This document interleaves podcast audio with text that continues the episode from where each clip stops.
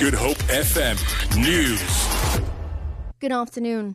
The city of Cape Town has warned of water supply interruptions in some areas as engineers further reduce pressure in a bid to save the precious resource.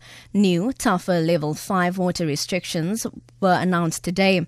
The limit of 87 litres of water per person a day remains in place.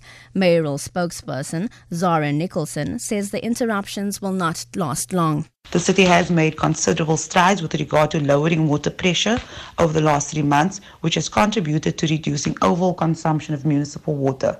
There is, however, room for further measures to reduce water pressure, and this will commence immediately. Further pressure reduction is likely to result in supply interruptions being experienced in high-lying areas of the city supply zone for short periods during the day.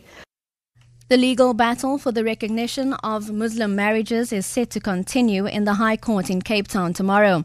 The non-profit organisation, the Women's Legal Centre, is calling for a legislative framework to protect the rights of Muslim women. The centre says government has failed in its constitutional obligation to recognise Muslim marriages as valid. Director at the centre, Siam Samai.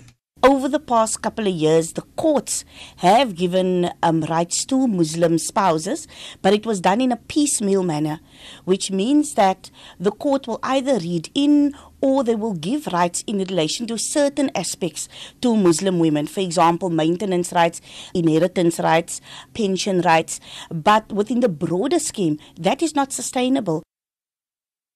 Deputy President Cyril Ramaphosa has echoed the call made by Police Minister Fakile Mbalula to the members of the community to cooperate with law enforcement agencies in the fight against crime.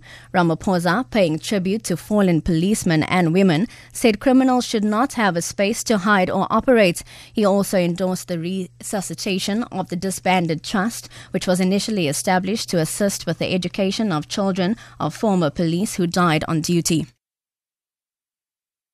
And to end this bulletin, concerned neighbours have appealed to authorities to assist a man they say is severely ill and living alone with his 13-year-old son in a shack in Gugulethu.